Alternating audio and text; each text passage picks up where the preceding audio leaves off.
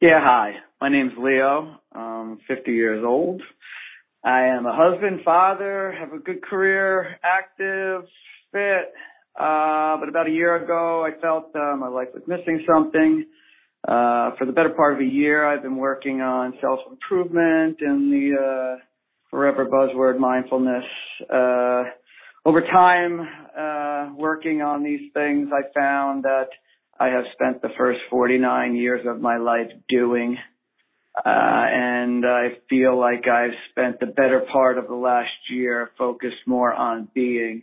Uh, it's been wonderful. It's changed my life. Uh, I'm thriving. I'm finding artistic expression. I'm truly deeply happy. In general, it's been well received by my family and friends. You know, general consensus of a better man. Uh, but I feel I'm caught between two worlds. Uh, I still have the good job, uh, making good money, and maybe I'm coming out the other side of being a really uh, more fulfilled and and better person. But I'm experiencing a sense of an increased loss of motivation uh, around my unsatisfying career. I'm ready to move on the next phase of my life, which will likely be less lucrative, uh, at least in the short term. The issue I have is that I've established myself as a provider and a lot of people depend on me. Um, my question is, how do I, or do I, message where I believe my career or my goals are going? Do I owe the people in my life an explanation um, that I've found happiness outside of uh, a high income lifestyle? Um, I want to experience more of life and be less captive by my career, but one of the harder things, the hurdles to finally get over is sort of how I bring the people around me along. Um, that's my situation. I really enjoy the podcast and, uh, hopefully I get to listen on, uh, your input on this. Thanks. Have a great day.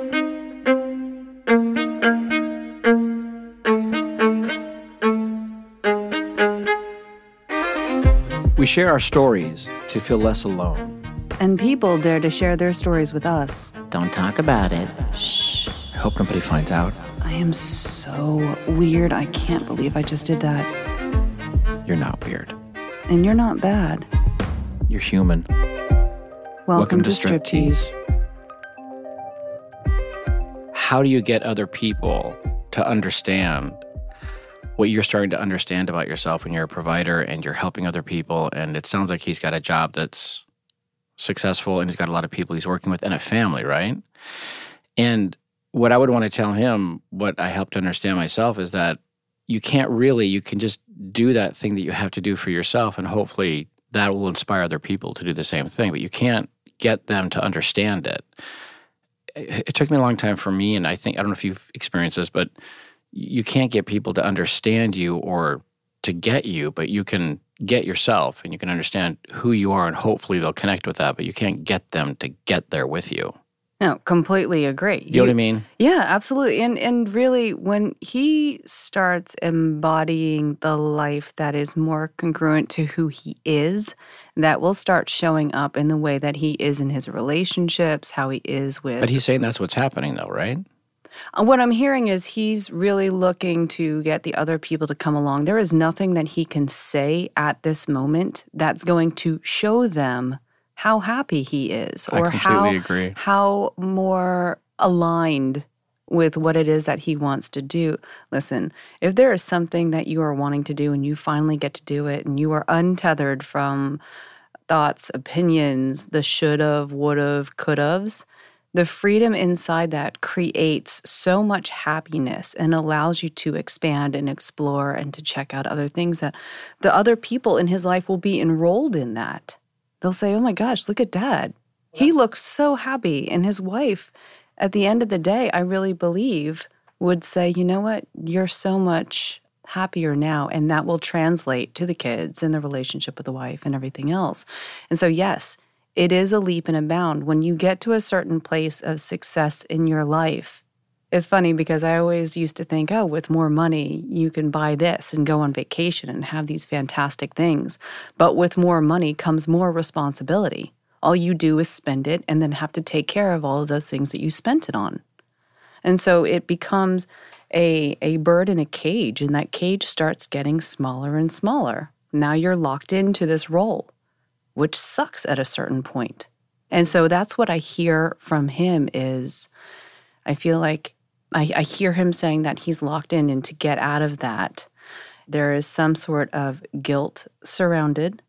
And also, how can I get people to be my cheerleaders and be with me on this journey? Which the thing is, you you can't. But what's funny is, it sounds like he's already feeling pretty good. He he said he's happier than he's been, and that I'll bet I don't know where this came from. This expression, dollars to donuts. I bet um, that the, the his family and his coworkers have noticed that, and I think so. What's interesting is how we put a we put like a a stick in the spokes of the bicycle that's already going at a nice pace down the road. You know, so he's putting a he's putting a stick in there by by being concerned. It sounds like the concern is more about him giving himself permission to actually be happier, to actually continue to do this thing, right? And I think what's happening is it sounds like he's feeling pretty damn good about how things are going. Can I trust this? mm. Isn't that isn't that cool? Well, that's the biggest yeah, question. That's correct. Is yeah, can I trust is. myself? One, because yep. that's really what it comes from. Mm-hmm. And can I trust this bold move that I'm going? Listen, there is no answer. I'm not a fortune teller. Nobody is. But going back to your deathbed moment, right? Are you going to regret this? And I think that's a big question to ask is are you going to regret this at the end of the day? That's what I would be definitely asking myself. But I think that him being happy and choosing a path that he's more aligned to now is it's going to translate to everybody else around him. And I think this is important to add in here. Uh, he said he turned 50 and he was at the cusp of 49. And, you know, when I turned 50, I was a hot mess for a couple years. And I've still kind of been going through a whole, oh, my body's doing this. Oh, this is happening now. Fuck. I, I meet a lot of people and work with a lot of people that are in that gap. And it's a curious turning point for mortality, for my legacy, for fulfilling my potential? What am I leaving behind? That sort of thing. And I, I love that he is at the forefront. It sounds like getting ahead of what we now know, you know, the deathbed moment. What are you going to think about? Like you said this in the last podcast, I think. We've read all these posts on social media. An 89 year old person's about to die, and this is what they say matters. And then we read that, but then we don't change anything in our lives because there's the answer. We're like, that's nice. And then I need to get going. But that's not the point, right? So, what I think is beautiful about what he's doing is he's, you know, there's a book I always say, have I ever given this to you, An Untethered Soul by Michael A. Singer? Yeah, you told me about it. Yeah. Yeah. The whole precept of that book is uncertainty, fear, vulnerability, the tears, the anxiousness, to to not try to pretend you don't feel that, but to embrace that, to walk into that and feel that fragility while you still keep doing it. It's like I think why Brene I pronouncing her name right, Brene Brown is so big is because she talks about take your vulnerability and make it your your power, right? So for a man who's a supporter of people at a job and a family and turning 50 to make a shift like that, it, it's like, well, I, I have to help these people. I have to be there for them. But if you're not there for yourself, the new way of helping them or helping yourself can't really show itself to you. That's you, courageous. you know, it's it's interesting that you bring that up because I wonder how many people in his life he's allowed to support him also. Right? So if he spent a lifetime supporting others, is it possibly time for him to be supported and That's great. What are his feelings around getting support? So this could be just his way out and way to kind of lock him into being the supporter. But how nice would it be if he actually got to lean back and be supported? And so it's it's uh and feel he deserved that. Yes. Isn't that funny? Yeah, that's yes. that's a really great insight on your part. I love that because I think that's true. I think a lot of us don't allow ourselves to be supported. It's the asking for help thing. Mm-hmm. Yeah. And if he's not the supporter, then who is he? Right? He identifies strongly with being mm. the supporter. And so if he releases the idea of being supporter, then who is he? And how is he identifying himself as a person, as a supporter? right? It goes both ways. Mm-hmm. It agree. goes both ways. And if you release that, what does that? What do you make up about yourself if you are no longer supporting other people? Well, he said he's interested in being, which means who are you? Like who am I, mm-hmm. right? So if he's interested in, if he's been doing for what he said 49 years and then he's being now for the last wellness, he called it. He made fun. I love that he made fun of that word. Uh, well, well being. What is it? What do you call it? Wellness? Yeah. The mindfulness. mindfulness. Yeah. Mindfulness. I, I love that he made fun because I'm a. I always say it's the last thing you want is a full mind.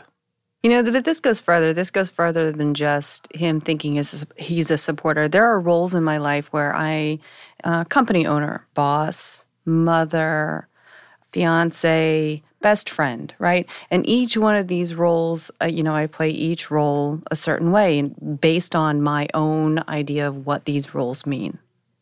If I stripped each one of them away, who would I be if I didn't have these roles? And that's really the question. And if I wasn't this role, what would I make up about myself? Right? Yeah, yep. So, like, if I didn't have a company, would I feel like I failed in life or I didn't get as far? Or where, where would I go with that? And then what is the attachment about that? What is that and why? Well, you're you're going to a pretty deep place. I Because, am because, this goes out. This is really for other listeners to hear. Yeah, last last podcast I went to a whole different land, and so this is starting to go to that land which I love going to, which is if you're not the externals and you're not living life in service of gaining more externals, and you're not the label, are you enough? Are you are you are what are you? Yeah, and do you matter? Really, because those roles allow us mattering, right? I, I feel in a lot of respects that I matter because I'm a business owner. Well, I have an attachment to that. I don't love it, right? I'm a mom. I feel like I matter because I'm their mother also. But there's an attachment to that. And so, why does my mattering come from these different roles? And so, that's where. Well, this is really interesting because now we're talking the integration of the being and the doing, right? So that's really interesting because I think that's what we're we're about nowadays. Is sort of how do we be you be I be Mariana, one of our producers in the, is in the room. We all be. How do we be? But then we we we want to do because the doing is the expression of the being. So how do we express the being in the doing And so, so- that goes back to the entire mattering piece as well. Right. That, right. That's right. So in other words, when you sit here and say, you know, I, I'm the owner of Hangar, and I sometimes, you know, have challenges with that, but that this this exists because of the understanding of your sense of being and who you are, and then the expression became this form. Right.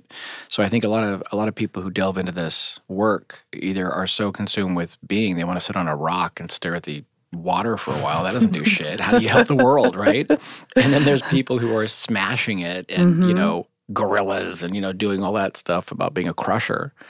But then if they don't integrate the being with the doing, then it's just doing for the sake of trying to get to a state of being. But I, I think I think to live in the world, and this is something I've thought a lot about because, you know, he talked about the financial component, which matters because it seems his role now is, you know, he, he does well. So I heard a little glip in there when he talked about whatever the creative aspect of his life is.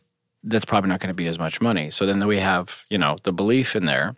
That's going to be the stick in the it's going to slow down the bike because he really doesn't think this is going to bring as much at first, which I liked. That was a cat. Yes, was a- I love hear that, too because Yeah, I, yeah, I wanted to heard jump that. in there and say, wait Go, a go. second. Yeah, yeah, yeah. I knew you would. Yeah. Yeah, absolutely. I mean, uh, in, in everything that I've ever heard uh, and anything that I've ever done, it w- always started with the being. And at that point, it always drove me Mhm. for the doing. That's right. and I never lost sight of the being and able to do that. The the piece is when you're doing and you get to a certain point in your life though, how attached are you to what's been created and what it's meant? Is it informing him on who he is in his life? And if he's not a provider, going back to that, if he's not a provider, then who is he? And if he's not financially keeping everything as stable as it has been, then what is he making up about himself? Well, then, okay, here we go. This is so beautiful. So, what do you? I mean, I have a thought because I think about this forever. But what what do you think then that we attach to? Because that's correct. Well, creating and manifesting and building these things is is a, is a gas. It's a lot of fun, right? You see these careers, you see the money, you see the companies, you see the business or whatever it is build up. So, if we attach our sense of being to the external, but the mm-hmm. external is a manifestation of the sense of being, the reason we don't want to attach seems to be so that we are unconditionally aligned with that sense of being right? That we feel that fairly predominant sense of all is okay, like I'm fine. But we don't need these things to happen externally for us to predominantly know that. Does that make sense? Yeah, that's exactly what we talked about in our, our last one. yeah. And at the same time, humans really do like to have evidence of and it's good of things that they've done. Yeah, it's it's at the end of the day, it's I've learned to not attach as much as I can. And this has been a practice of mine, but people attach to everything. They attach to how many likes they get on social media, they attach to their cars, they attach to their house. Do you consciously unattach because you, you're successful? So, my interest in you as one of your friends is I love the discernment and the conscious awareness that you really do unattach to those things, but at the same time, you build. So how do you build and unattach? I build because it's that's my that's my being though, right? Because okay. I like to grow things. Yep. Right. So I, I always like to be in a constant state of growth, no matter what it is, right? Mm-hmm. Spiritually, mentally, however it is. The only time that I tend to get attached, well, first off, I keep my head down, right? I'm like, I don't know what the goal is. I just know I'm going forward. This is what I like to do. I'm going to follow this path. This is where I want to be. I also know that I am responsible for a lot of people. At the end of the day, I know that I'm responsible for a lot of people. I obviously like to be responsible for people because I'm a mom and everything else. So I like being a caretaker. That's always been a thing for me in my entire life. The unattachment comes if I if I lose the company, I don't feel like I'm a piece of shit or I've lost my meaning in life. It just means, okay, I've figured out how to not do that. I don't attach myself to it because I constantly question myself. If I don't have this, then who am I? You know the difference with us. I th- I thought about this last time we had a. Uh, I was going to say a session. Last time we had story of my life. We're not in session. We're having a podcast.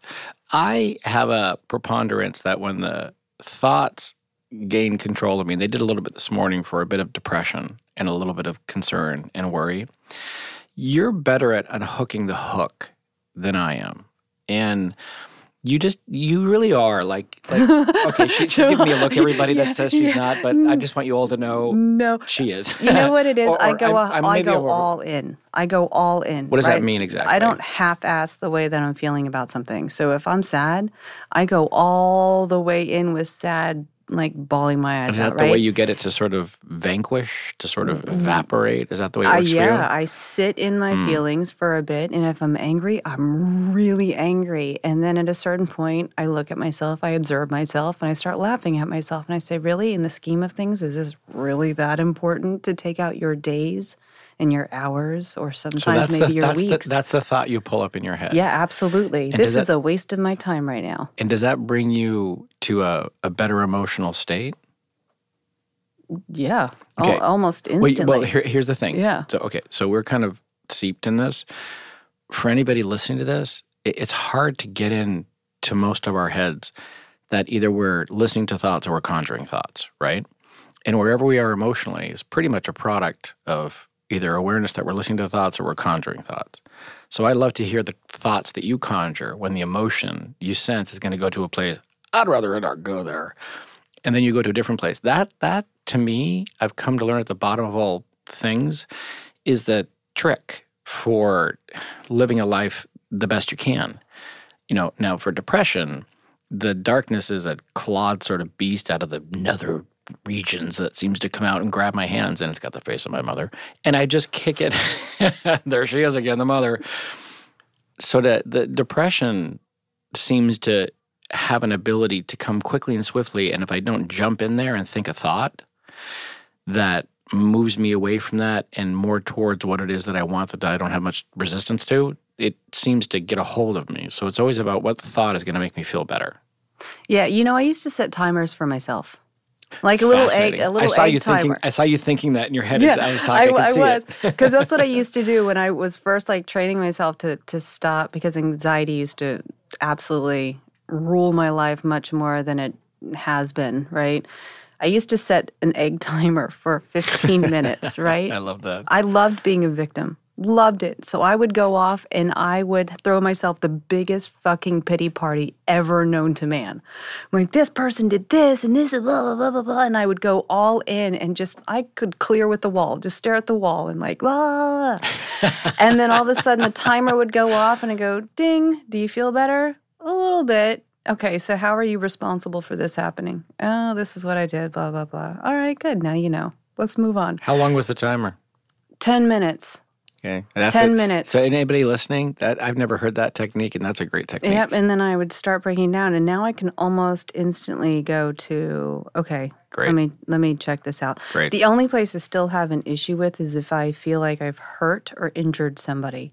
Then I really get into my head around that and I'll sit in that. Is that part of the caregiver part of you because you feel like maybe you let someone down and really you're about complete uplift? Uh, A hundred percent. Yeah, A hundred percent. But then I'm beating myself up. I'm like, well, what is this really going to help? Like this morning, I had a an instance where I was just like, okay, I spent the entire weekend beating myself up. Congratulations. Now we get to move forward because now it is what it is. I mean, what am I going to do? Spend the rest of my life beating myself up? It's not going to help anybody.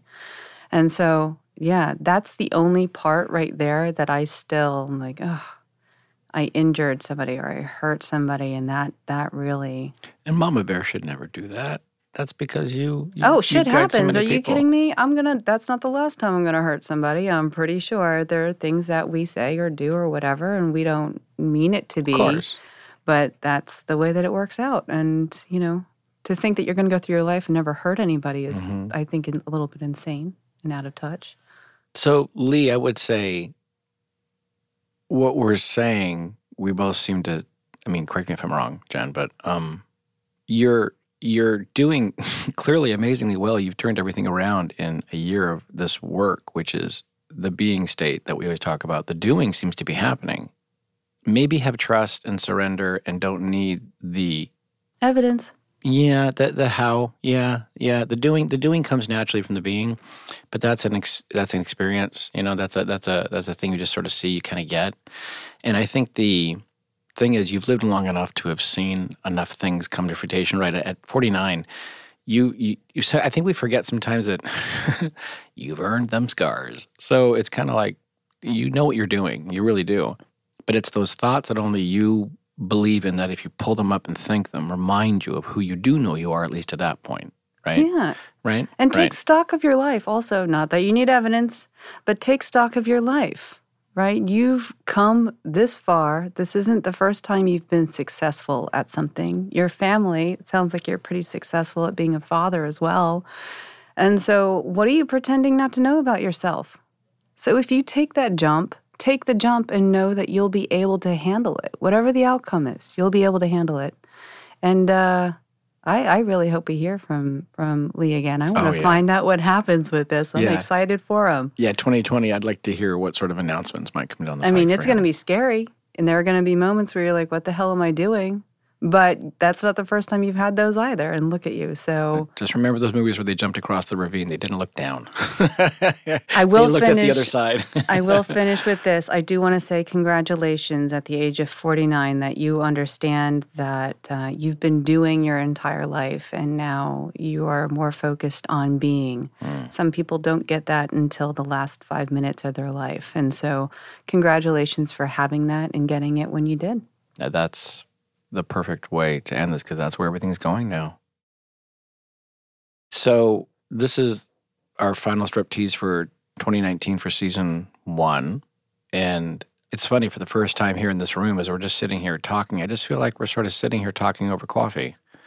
It today is like sort of, huh, Coffee talk. this is nice coffee talk. The It White is. House. It's neither white nor is it a house. Discuss. But I would like to say thank you for all the people that called in. That was pretty bold and daring for you to share your stories with us and have us, you know, basically give us your thoughts. And for other people that were listening, you know, for the callers in, actually, for the people that are listening, I don't know how you've touched them, but from being so brave and calling in, I'm sure that other listeners were able to take pieces of what you're going through and not only relate to it, but get some ideas on how they can move forward in their lives in spite of it.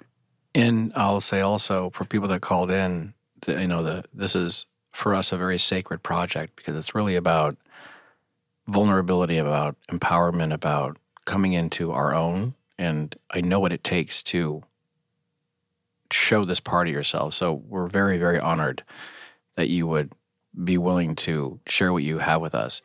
And I would say that, you know, this work or what we're trying to talk about here and trying to do here is about helping everybody accept the totality of themselves, you know, really come into the own of whatever they are and to radically love themselves.